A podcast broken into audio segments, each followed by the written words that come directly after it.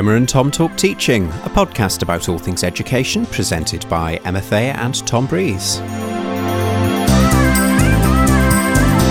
Episode 13 A Study of Classroom Music Teachers with me.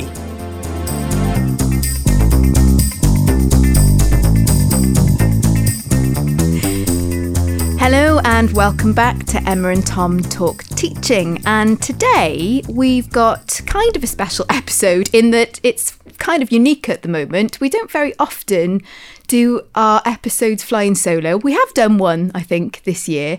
We thought we ought to bring something to, the table that is from our own brains and uh, and hard work rather than showcasing the hard, hard work of others. And today it's Tom's turn.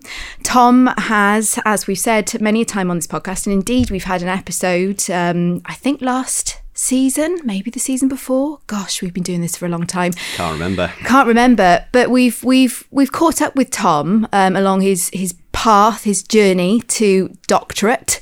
And um, it is within grasping distance now. Tom has just submitted uh, his corrections. He's been through his Viva.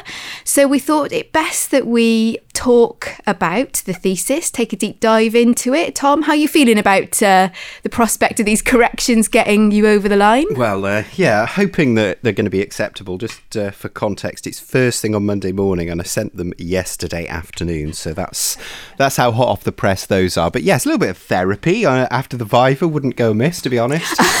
yeah, here it was. Um, it was not an easy ride, and and for, for anybody, I, I well, I think you spoke to Sally Bethel about about Vivas and and how they go, but um, how was it for you that Viva? hard. Yeah. I would, I would, describe it as hard but fair. I think is probably the the best way I would put it. I did have uh, I had two lovely Viva examiners, two of the nicest people in the business, um, but they yeah they didn't go easy on me. To be fair, um, nothing nothing was unfair or mean, but it was a pretty hard. What was it? About fifty minutes, I think, in the end, which I think is is a short one. But yeah, I think you just had to go and lie down afterwards, didn't you? I, I pretty much wanted to go to sleep afterwards. Yeah, I was absolutely worn out. I couldn't believe. I think I rang you up actually, and and I looked at my watch and I said, I can't believe it's half past two in the afternoon because it feels like about half past six. Well, I haven't planned any nasty questions today, um, and I, I, plan to give you a nice, gentle ride. I have had, I, I, think it would be wrong to say I have read the entire thesis since it is about 270 odd pages of gold. However, I have had a good look through it and read some really interesting um, sections that has helped me to prepare some questions. We ought to let everybody know that um, the title of this work is A Study of Key Stage 3 Music Teachers' Pedagogic Beliefs in the Context of a New Curriculum for Wales. And I note from the thesis that you make a really clear case for a pragmatic approach to research and education where the problem becomes before the approach. So, Tom, just remind our listeners who perhaps haven't listened to that other episode that we did about your your your PhD, what was um, the professional or academic itch at the heart of your thesis? Well, okay, because doing a PhD, I suppose it's not quite as necessary as, for example, in Sally's Ed D or your Ed D, um, to kind of have some sort of output that is is to do with kind of professional usefulness. In fact, my director of studies, uh, Professor Gary Beauchamp, was very frequently early on telling me stop worrying about you know whether this is going to be useful and just concentrate on the generation of new knowledge. But being a an ex classroom teacher, I think, and a practical kind of uh, soul, I did want to do something useful, and I did want to do something that was going to make my job a little bit more um, well informed, perhaps. And so, yes, I the the title kind of explains what I was aiming to do, but but not necessarily the why. We are, as we've mentioned, about eight million bazillion times on this podcast at a time of major curriculum reform in Wales. We've got the new curriculum coming in. In fact, it's in. Uh, people are trying to make sense of it on the ground now, and I felt it was important at that point to get a bit of a snapshot, really, of what those teachers who are music specialists working in the compulsory end of secondary for music, which is ages 11 to 14, what they believed about the teaching of music. What were they doing it for? What were they trying to achieve? How did they feel they should go about it? Um, partly as a means of looking forward and trying to make sense of where we were going, but also doing so having taken stock of some of the weirdo baggage that the subject of classroom music tends to carry around with it. Mm-hmm. So, quite ambitious, um, and a, a kind of what I noticed in the questions was there was sort of a focus on the individual. We can see that in the title, the pedagogic beliefs. But also, I think you were interested in sort of the interplay um, that uh, Dr. Judith Neen talked about in one of her earlier episodes about the sort of micro, the individual level, the meso level, that sort of how things were playing out in the context of the classroom, what was going on in schools, but then also, as you just said, this sort of bigger picture of, of curriculum reform.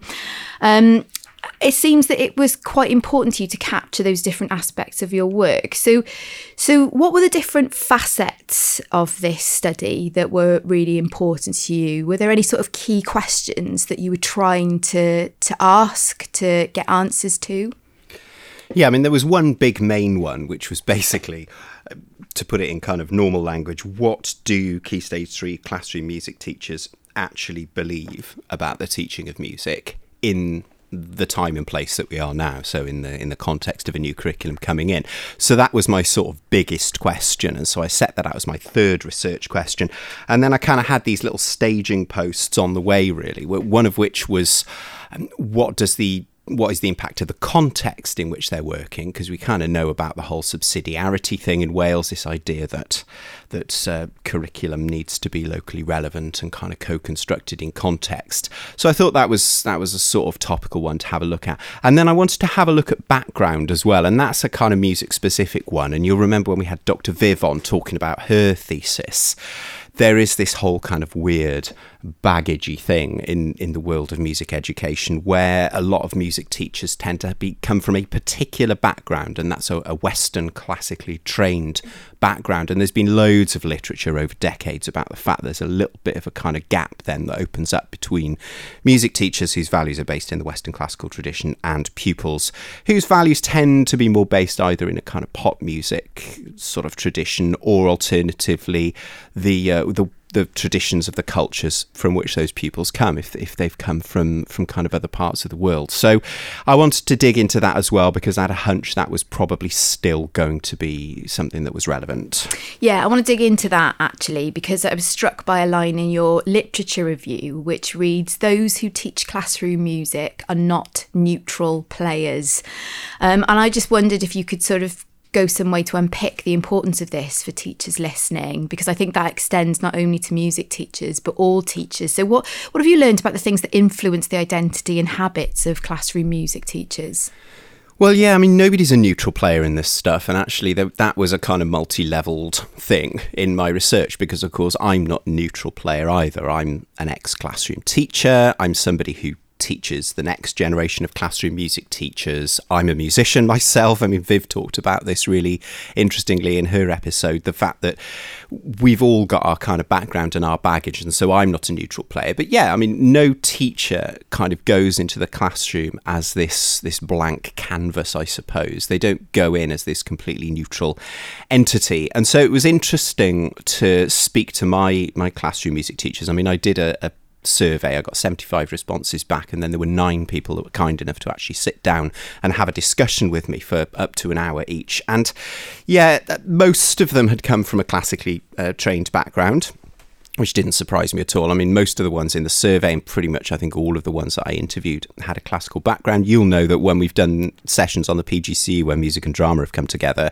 I often do this kind of thing for the benefit of all the other subjects where I ask my lot to do a show of hands as to who considers themselves to be trained in the Western classical tradition. I don't think we've ever yet not had every hand go up in the group, which is kind of interesting. I don't really know what the case would be for other subject disciplines, whether there is that kind of very similar background thing going on, or whether you have people in other subjects, you know, a bit more of a mix. But yeah, music teachers tend to be classically trained, and that tends to imply a certain way of working. Um, and, and, we know Dr. Viv talked about that, you know, a certain way of being taught, a certain way of experiencing your musical education, and, and also certain things being considered important. So, a certain value set, and, and it, it's about doing a really good interpretation of the composer's wishes, the idea that stuff is quite sort of um, set down on paper, I suppose, in, in old, old school's ways of thinking, that you are trying to interpret a thing that has been set down by a composer,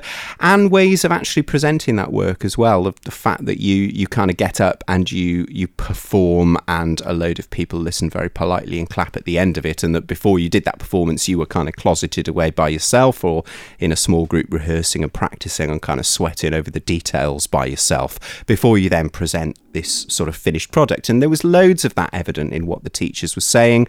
Although, to be fair to the teachers as well, there was a very strong thread evident in the fact that once they actually landed in the classroom very early on, they'd realised that that set of values and beliefs about music was not really sufficient to reach the pupils or to do right by the pupils, and that they had gone on a, a very quick uh, and quite significant journey in terms of changing the way that they thought about music and the way that they used their skills in order that they could do right by the pupils. And that was quite contradictory to some aspects of the non music specific literature, which tends to suggest that the way that you experience the subject late on, you know, at degree level, tends to really impact your values about how it should be taught. So there was a strong thread about teachers having transcended that quite early on, mainly, you know, it has to be said through necessity of, of realizing that stuff just wasn't going to land otherwise. Mm, speaking about necessity and speaking about, you know, bringing it back in into context now, when they find themselves in uh, a key stage three uh, music department, I, am maybe speaking about the more experienced teachers now. What will they have been used to for the 11 to 14 age range in in terms of the outgoing music curriculum, and what new offer was being made to music teachers through the curric- the introduction of the curriculum for Wales?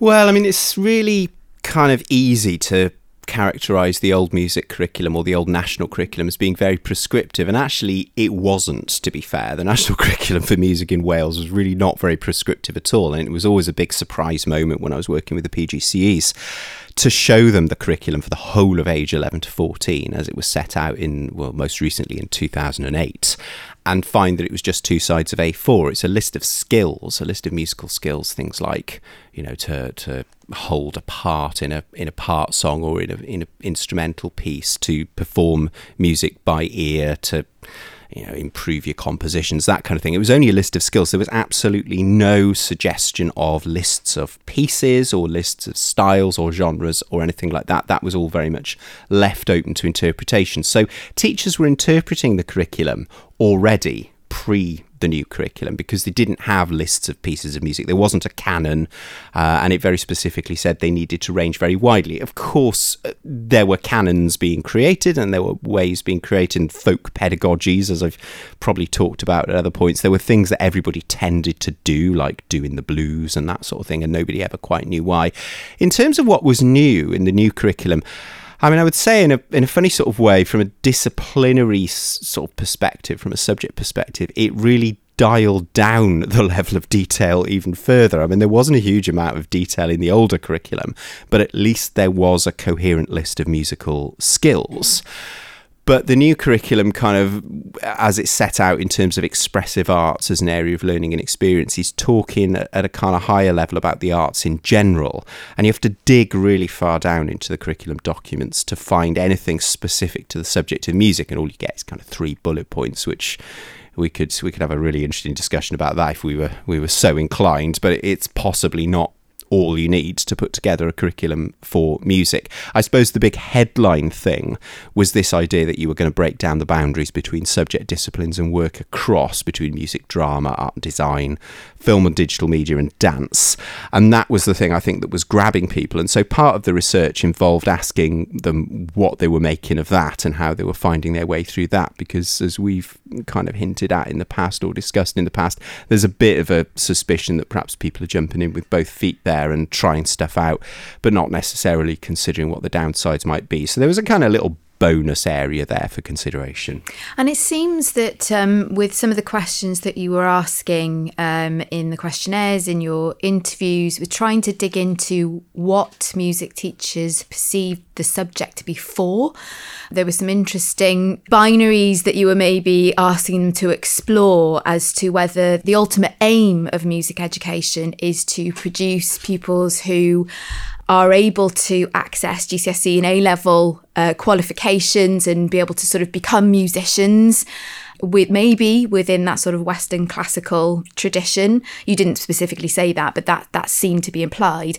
Or was music, uh, you know, a more sort of holistic developmental offer, one that all pupils should be able to in some way benefit from, for them to be able to appreciate, to be able to enjoy, make, you know, just to have a, a much broader accessibility. It seemed like the teachers from your perspective were were having to do sort of two things have, having to sort of make sure they had post 14 and post 16 pupils signing up for the longer term goals but then also to make sure that everybody could get something from music so it seems like there's some competing interests there. What did you find when you started to explore this with the teachers? Yeah, now this was very, very kind of complex, and so feel free to boot me one under the table if I go on too long on this one. But this was kind of the crux of it. Really, is is what did they see the subject as being for? And there, there's loads of literature about this, and there's probably loads of anecdotal stuff about this. There's a guy called uh, Thomas Regelski, a North American writer, who coined the term musicianism to describe this. The idea that music teachers got so kind of fixated on the quality of the musical outputs that they kind of lost sight of what was right for the pupils, and it kind of classic example of that is these people you get who wander about in their adult life saying, Oh, I'm tone deaf. I was told I was tone deaf at school. I was told to sit at the back and mouth the words in school choir because I was not in tune and all that sort of thing. The idea that you would you would say that sort of stuff to pupils or you know sing it really quietly because you're terrible at singing because you were more interested in the quality of the musical outputs than whether you were kind of doing damage to the pupils. And so I really wanted to dig into that and see whether that was still going on or whether kind of conversely we had another problem which was set out by Chris Philpott in a uh, in a chapter in the book debates in music teaching was that we were kind of being too soft in our justifications for the subject. We were kind of going all fluffy and huggy and saying oh music is good for you and it's good for people's well-being and that's why we do it. And there's kind of a whole other set of dangers in that which is that we we kind of claim things for music that are a little bit broad brush and perhaps not always kind of supported by the evidence. I, I, love that Philpott chapter. Actually, he goes on to give loads of examples in which music can be thoroughly not good for us. And he also sets out this warning that if we just define music as being something we should have on the curriculum because it's it's good for people, then people can kind of say, well, you know, here are a load of other things that are good for people on your bike. You know, you're too expensive and you don't have enough pupils. So I really wanted to look into this, um, and I found that yeah, there were a number of of kind of desired outcomes being expressed by the music teachers. There were some really hard headed, pragmatic ones, as you say, the idea that they need to get some bums on seats, as you theatrical types tend to put it, at uh, post 14 and post 16, because if you don't have enough bums on enough seats, then your subject isn't going to run. Um, and, and obviously, they wanted some decent grades coming out of those pupils as well, because at secondary, we're all judged by our results at the end of, of terminal exams at uh, 16 and 18.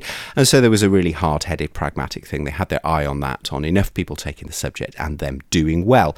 Interestingly, they, they didn't sort of see those as being incompatible with some more high minded sort of outcomes, things like broadening the pupils' horizons in terms of their musical kind of knowledge and experience. There was one teacher that kind of suggested that if they didn't do that, the kids were going to exist on a diet of sort of Ed Sheeran and Taylor Swift for their whole lives and that kind of thing. And but they, they saw that as, as being a really important thing. And and interestingly and contradicting this whole Regelski thing about musical outcomes, they actually seemed far more interested in setting up the pupils with a kind of transferable creativity, so the ability to be creative, to develop their uh, creative skills in ways that they would be able to transfer beyond music. And what they were probably doing there is acknowledging the fact that the vast, vast majority of pupils don't go on to study music. And so they were trying to set them up with something, something useful for the rest of their lives, this sort of transferable creativity and just a kind of generally good feeling about music as a thing, which is great and lovely and very pragmatic. Although I did kind of sound a note of caution in the thesis about the fact that if we are just setting ourselves up as a subject that provides pupils with general transferable creativity. I think one of my interviews referred to kind of civilized, kind of uh, civilized people, you know, turning them out at the end. Well, there's a lot of subjects that would lay claim to that, and and we do sort of lose our specialness there. We we start inviting questions about how expensive we are and how few pupils we actually cater for post 14.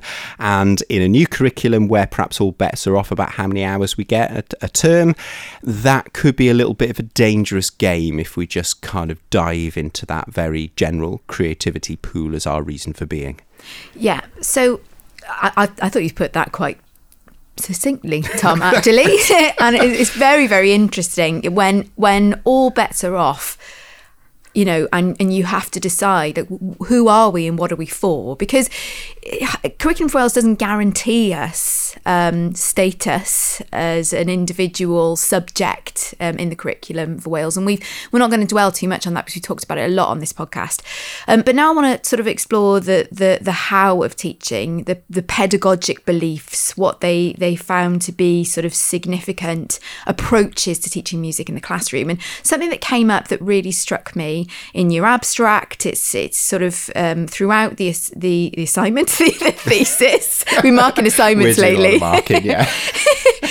was this idea of the illusion of freedom music teachers create in the classroom? It, st- it stood out for me as a significant finding. Was it? And can you explain what this means in the context of your research? Yes, this was really interesting actually. I was trying to get to the bottom of what was actually going on in the Key Stage 3 music classroom. I found this really nice little um, term in a, an article by one of my supervisors actually when she was she was talking about change, the process of change. She's a change management kind of person from the School of Management. Um, the black box it was. And, and I was thinking, oh yeah, that's such a great name for the the classroom because of course we go in there we, we often say as teachers don't we oh yeah we go in we close our door and there with the pupils and everything's great so when you, when you open the door and go out and deal with all the rest of it that the job is a bit of a pain. And you are in the black box and stuff is going on. Change is happening. Pupils are hopefully learning. Things are happening. And I was trying to uncover what was going on in this mysterious environment. And yeah, I ended up with with this kind of weird graphical model, which I think we'll try and link to in the show notes if people want to have a look at it, which represents what teachers perceived to be happening inside their classroom and also what was kind of filtering in from the outside of their classroom. And in terms of what they were trying to achieve, I mean, I mentioned these outcomes, these kind of transferable creativities and bums on seats and all that kind of thing. I mean, weirdly, the mastery of musical skills, which you would think would be quite an important outcome for music teachers, was this sort of intermediate outcome that they were looking for. They were looking to get the pupils to master musical skills on the way to those kind of bigger outcomes that I talked about a minute ago. And as part of that, they saw themselves as giving pupils the tools, the building blocks, the musical kind of bits and, that they could put together in order to do this. They were trying to create a, a, culture in the classroom, an ethos which would allow pupils to experiment and be creative and fail and go down in flames, and it would all be okay, and to present their creative work in a supportive environment and this was all really interesting you know that they were they were powering this process with a, a bunch of strategies and things and, and resources but what kind of came out was this this question about to what extent were these teachers um, giving these pupils genuine agency and freedom and artistic kind of space? Because that was one of the things they said they were trying to do. They were trying to give the pupils the ability to develop artistically independently of them. They were that's what they were aiming for. It was this kind of uh, incremental process by which the pupils became more independent of the teacher. The teacher fed in stuff and supported them and then kind of took the support away, which is kind of classic teacher thing. But there was this little sort of implied or, or sometimes quite explicit doubt kind of creeping in as to whether this was real or whether they were giving, as one of the teachers actually said, the illusion of choice, the illusion of freedom.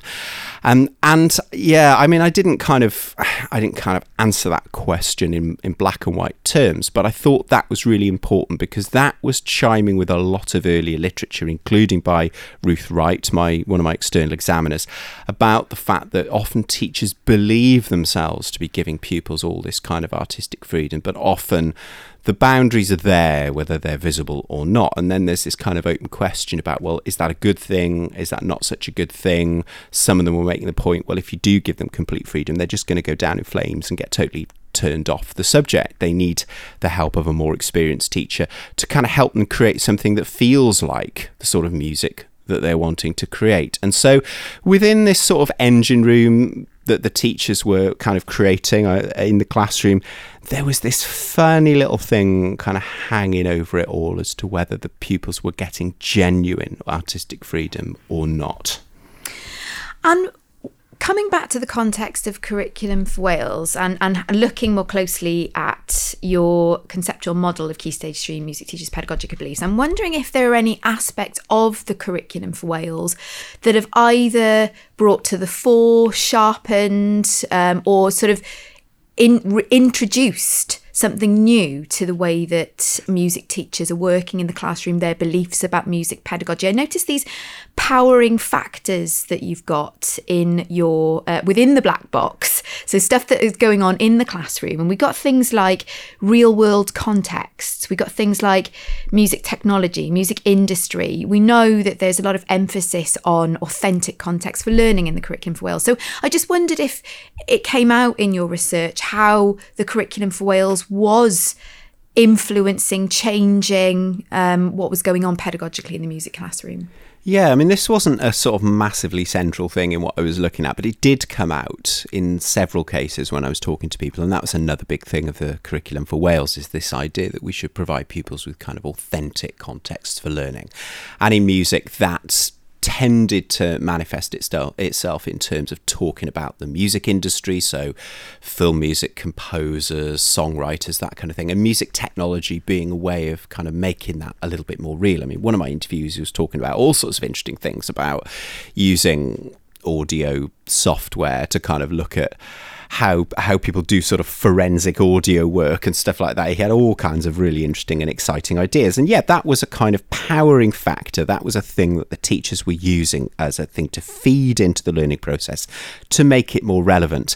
And that's been a bit of a battle for many years in the music classroom, which is that, you know, as classically trained people, we tend to work in a very abstract way. We tend to compose, you know, with, with manuscript paper and pencils back in my day or with, with the music software equivalent. And you will get people who kind of almost in a little Freudian slip talk about writing a composition which of course is what you do in the classical world. You literally write it down on those five horizontal lines on the page, but actually, somebody working in a more pop music background or music production background will be doing things on a screen with blocks and faders and buttons and things like that. And so, yes, that, that was a thing in the new curriculum that was very much being embraced as a way of making music accessible and interesting and motivating, and also kind of making outward connections to things other than those music careers associated with the Western classical tradition, like being a performer or being a composer. So it was it was a useful powering factor for kind of making things more interesting and exciting in the classroom. Yeah. And just one final question on on what you found um, before we just go into just a little bit of different territory. Um, what about the findings shocked, surprised, or made you think differently about music education? Oh, that's an interesting question. I think I, I, don't think there were any sort of huge, huge, major shocks for me because, as I said before, I'm a kind of a, a, bit of an insider, and that was that was a whole interesting thing in itself. That I had to try and try and remove myself from being an insider. I, I think I was probably a little bit worried more than shocked or surprised, actually, because I felt that there were there was a tendency to be kind of heading towards some potentially dangerous territory through being a little bit starry eyed or a bit overexcited about certain aspects of the curriculum. Um, I, I, again, this idea that we we just sort of mash subjects together without thinking it through was a bit of a worry. I think this this question about what we're for as a subject. I think there's some very dangerous territory there in terms of coming out with really glib justifications for the subject based around kind of fluffy stuff about well-being or or general sort of creativity. I think we we are in danger of selling ourselves short as a subject if we do that. I think we're in danger of getting ourselves into a, a kind of dangerous place where the subject just ends up getting either watered down or sort of marginalized almost out of existence by being too glib about that stuff. And so I think probably in, in terms of the processes of music learning, um, I was I was pleasantly surprised in a way that that there was so little evidence of that elitist tendency, although that illusion of choice thing was perhaps a little bit of a, a bit of a kind of background cloud there. That was kind of quite nice to see. I was quite quite pleasantly surprised at how quickly music teachers had adapted from their own backgrounds because I thought that contradicted the literature. And then yeah, on the on the debit side, I think I was just worried that perhaps music teachers were not as alive as they ought to be. Uh, to the potential dangers to the subject when we're we're looking at a, a very detailed light curriculum framework at the moment, a, a serious crisis, I would say, of recruitment into subject specific secondary disciplines, and the fact that you know you could solve the second problem with the first if you were not extremely careful. So I think that's probably my takeaway for for the profession on the ground, really. Ah, uh, okay. So sticking with that, then obviously you've produced this conceptual framework, this model that is is potentially very useful because it's a thing, a stimulus for, for conversation. So, how are you hoping that might be used and to what end? Yeah, that's an interesting question because I mean, I guess on the one hand, it's not kind of necessary that it is used in the same way as it, it would be for an EdD. You know, I could, if I wanted to, just publish several really wordy articles that almost nobody's going to read about this stuff and everyone will go, very nice, well done. But of course, that's not the way I roll, uh, being as I am in the teaching profession. Um, I, I think it would be interesting to get together with music teachers and discuss the model and kind of say, do you recognize this? And then kind of pull out some of these discussion points and say, well, you know, do you recognize these potentially good things? Do you recognize these potentially slightly threatening things? I think that could be really useful as um, discipline specialists try and navigate their way into implementing the new curriculum because I do really worry that there are decisions being made that perhaps are not the best decisions. I'm not saying they're being made for bad reasons. I think they're often being made for quite pragmatic reasons, but I just think there is a lack of input into those discussions, and I think this could provide a useful input. I mean, it'd be also quite interesting to speak to people from outside the music discipline and sort of see how much they recognise this. I don't know how applicable it would be. There's a lot of music specific baggage in there, but it might be that perhaps some of the other subjects might find similar conversations interesting. So I'd be very much up for that. I'm not kind of obliged to create professional learning stuff out of it in the same way as EdD people are. I'm mostly obliged to write some journal articles now and get myself published and get get moving on it. But I, I think I would like to do that, and I'd like to have the opportunity to do that because I think it could be useful. I'm sure it will be, and certainly uh, I found it very interesting looking at it from a sort of a, an adjacent expressive arts disciplinary yeah. perspective. You know, it was useful to me to see where we are similar and where we we are very different. Um, I don't want to go too deep down a rabbit hole on this, but I feel like it is my duty to ask these questions because I know that a particularly um, challenging part of this PhD for you was the whole sociology aspect. I think you knew going into it that sociology would have to play a role um, in your understanding and sense making of it. And to sort of quote Professor Ruth Wright, who externally examined your PhD from across the Atlantic, the sociological right water in which you swim is important for you to sort of be aware of. So, what sociologists and theories were most influential and why? Yeah, now this is where I did come quite unstuck in my Viva. To be fair, I should I should put my hand up and say this, and that was because I think I hinted at this actually when we were talking about my doctoral research in progress a little while back. It's an enormous rabbit hole. Whole careers, glorious careers, have been made kind of looking into this stuff, not not least Professor Ruth Wright's actually.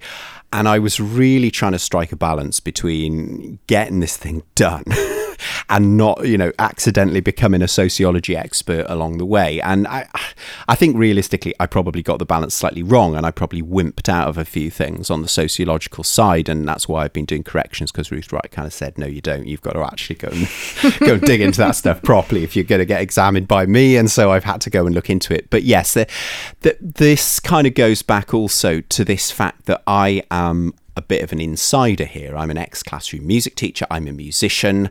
All the people I was speaking to were classroom music teachers talking about the thing that they do absolutely every day and which is kind of automatic to them a lot of it. And they, if they think about this stuff it's at a very sort of implicit level.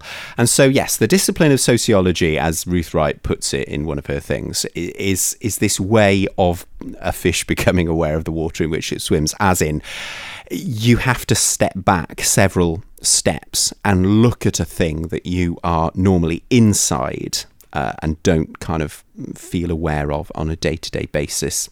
And it, it, was an important set of tools to help me do that and to help me frame some really kind of knotty questions um, for my my participants in a way that was informed by research, and it was kind of quite gratifying to hear them sort of going, "Oh gosh, this is a horrible question." When I was asking it, which suggested I perhaps gone down the right route there.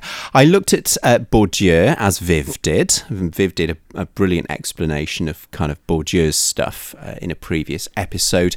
Actually, one of the main ones for me was Basil Bernstein, who I think I talked about at Christmas.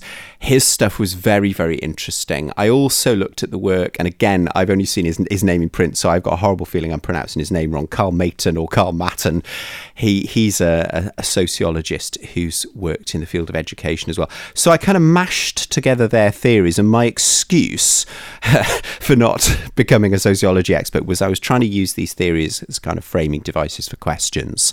Um, but actually, the more and more you dig into them, the more and more they appear to be relevant to what we're doing in the curriculum.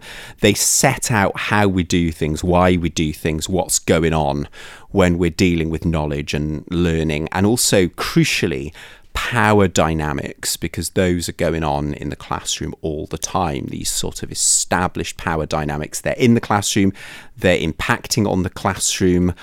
I'm kind of a product of them as well, and there's a kind of dynamic going on there when I'm trying to work out what's going on in the classroom. And so you need a way of kind of setting this stuff out and becoming aware of this stuff. And that was where I used the discipline of sociology. And I would definitely urge anybody that's looking into this stuff to look at these things. They are hard to wrap your head around, is the only health warning I would give. Uh, it's really quite tricky stuff. but I think that's what's useful about your PhD thesis is that you can see your thought process, how you use them to, as you said, come up with some interesting questions, to interpret what you were gleaning from um, the data that you'd gathered. So I would agree with you. I think it's important to um, to have a look at those and to chew them over with people that uh, are gonna are gonna do it in a respectful and caring manner.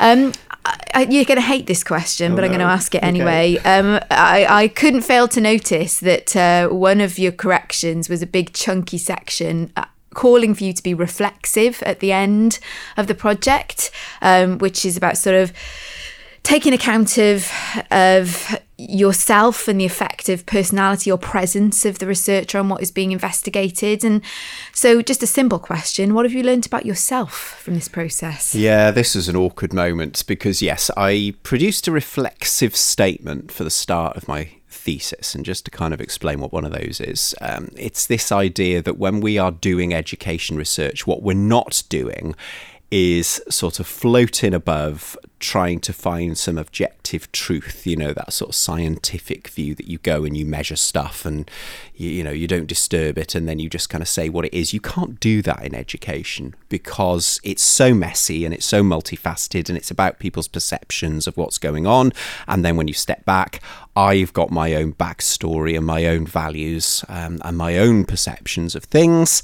And so, one way that you get around this this problem that oh, it's not really a problem, but just the nature of what we're doing being quite subjective uh, some people have suggested that you have to sort of, before you start, set out your own stall about yourself so that the reader can read what you have found through the lens of who you are and, you know, as, uh, to use a kind of favourite term of the moment, your lived experience.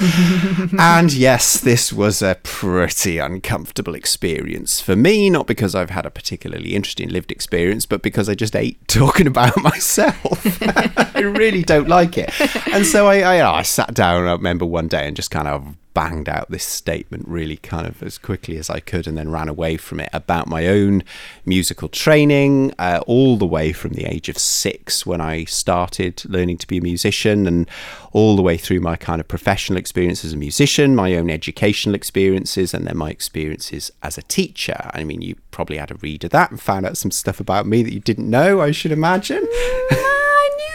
Most of it, yeah. but it was just really interesting to sort of see it laid down chronologically and to sort of plot the major things. I mean, particularly the things that you said about how your school music education didn't do anywhere near as much for you. In fact, you you were quite scathing about it, if I may say so, um, as as what you were doing down the road in your local church. You know, it was it it was a completely different education you were getting there that you seemed to sort of hold up as being more influential.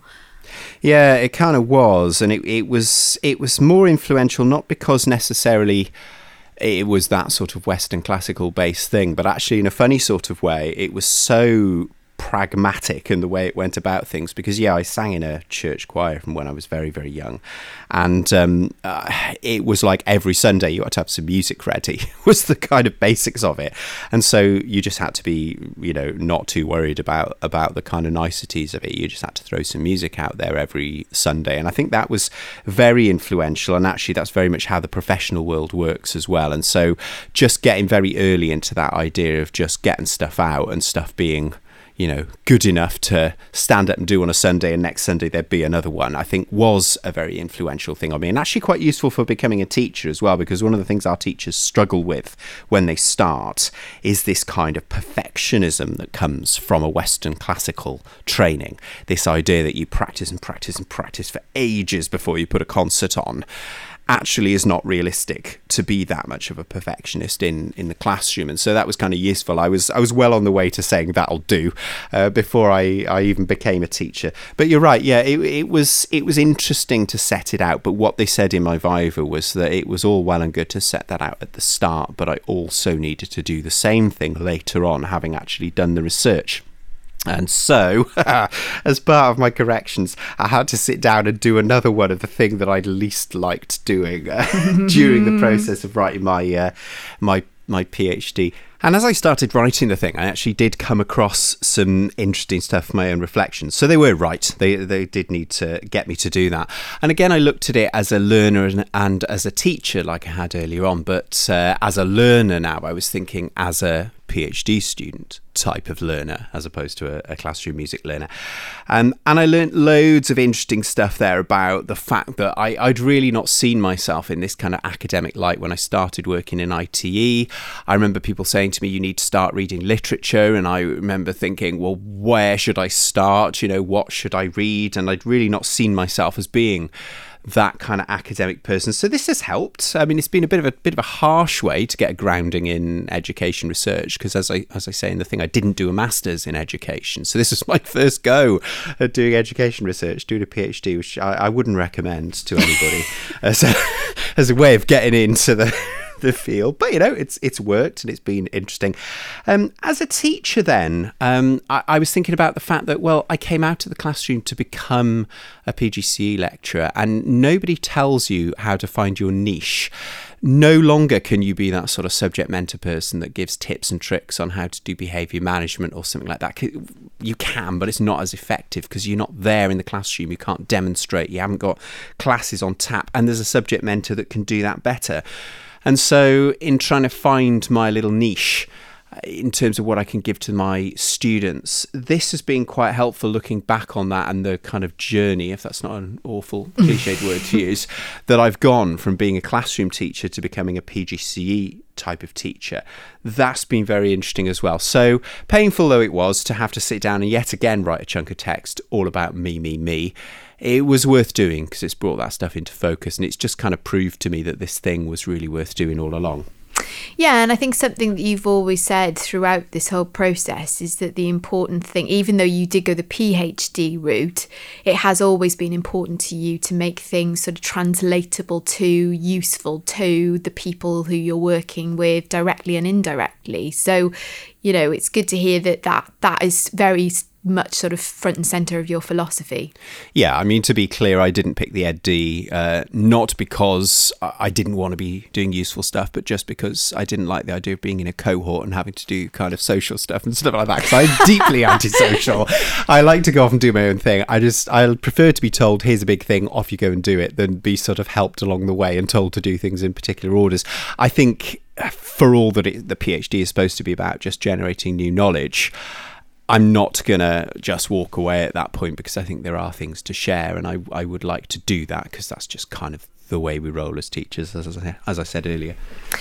Well, I congratulate you, my friend. Thank you. You have almost made it to the finishing line, and I have every faith that you will traverse that stage in the Wales Millennium Centre in July, and uh, yeah, and shake hands with the with the VC. The VC. I'm going to get to do it both ways around because I'll get to read out all my own students' names and watch them uh, walk across, and then I have to kind of join the back of the queue, I guess. Uh, it's a funny old world, isn't it? So I have every faith in you. Good luck with the um, getting those corrections over the line. You've done your bit now, so it's in the lap of the gods, literally now, isn't it? It's, it's there. Yes. It's landed. The godlike figures. Yes, the godlike figures.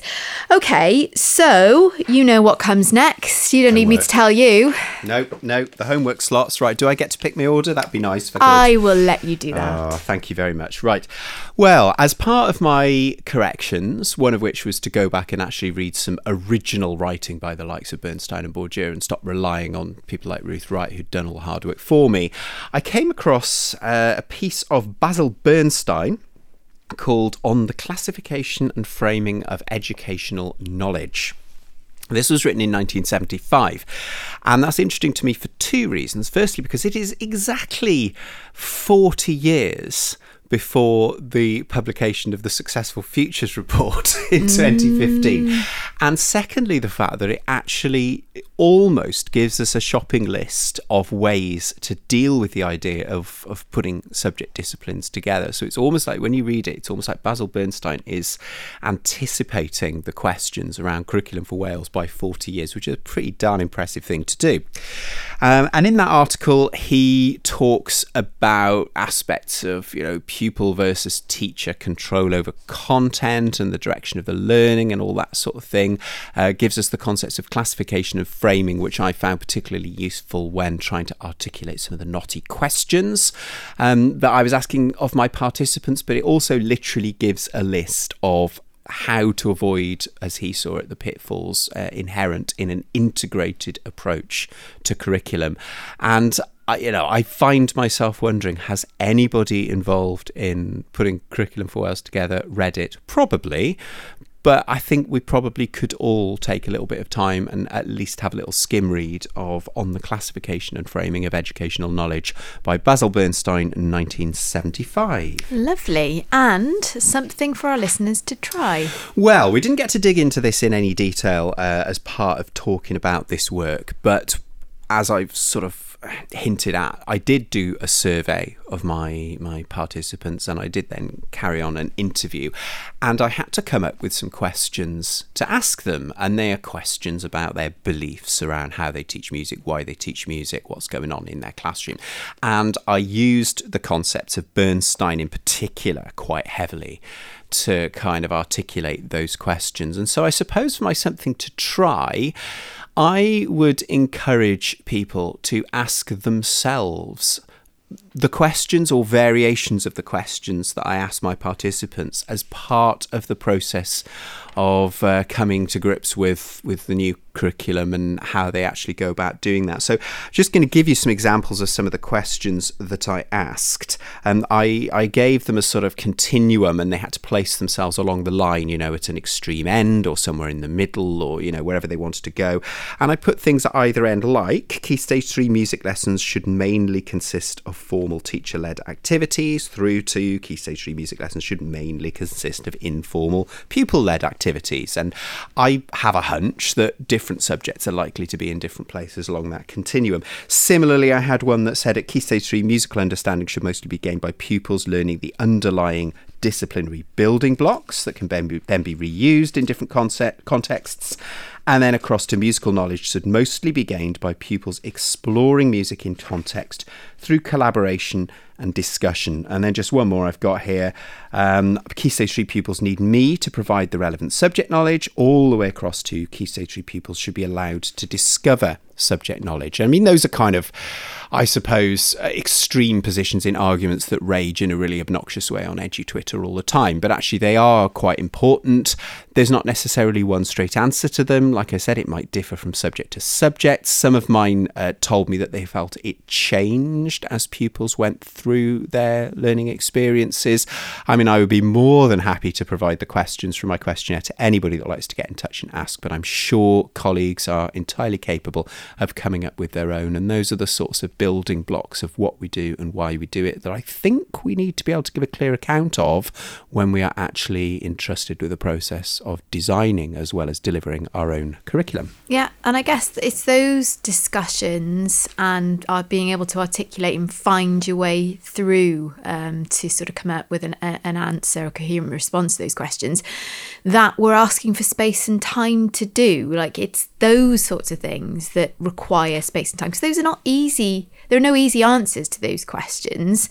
And, and I would imagine when you were listening to the participants in your study find their way through to an answer, that was where the really interesting stuff was starting to come out. I can imagine the qualitative data you got from them talking their way through to whatever they arrived at as an answer between that continuum um, was really interesting. Yeah, and a lot of them found it really quite hard as well because they were difficult questions. I mean, there's been lots of talk lately, hasn't there, from the minister downwards about the fact that we need more professional learning, more high quality professional learning in order to support teachers as they put the new curriculum into place. But I think it's important not to necessarily see that as we're going to give you a load of stuff because I think, as you rightly say, there needs to be that time and that space um, to talk this stuff through. But then what you need is the support and the questions and the kind of structures and the models. And going back to these sociologists, you know, they've done the hard thinking on this stuff and they've provided us with with the kind of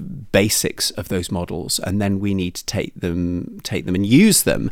But you're right we need the time and the space and we need the structure and the models so that we can give a good account of ourselves with these things. Here here okay well, that's it, Tom. Hopefully, that was significantly less grueling, taxing, sweat-inducing than your uh, your Viva. it certainly was. I mean, I should clarify that Ruth Wright, Professor Ruth Wright, is one of the nicest people in the business. Uh, but I think she was she was being nice by not giving me an easy ride in my Viva. I'm very thankful to Ruth um, for doing that, and to Ian Shirley as well from Edge Hill University. But you're right, it was hard. mm-hmm. Well, very best of luck for the the final furlong, and uh, yeah we'll uh, we'll be back in your ears in two weeks' time. Thanks, Tom.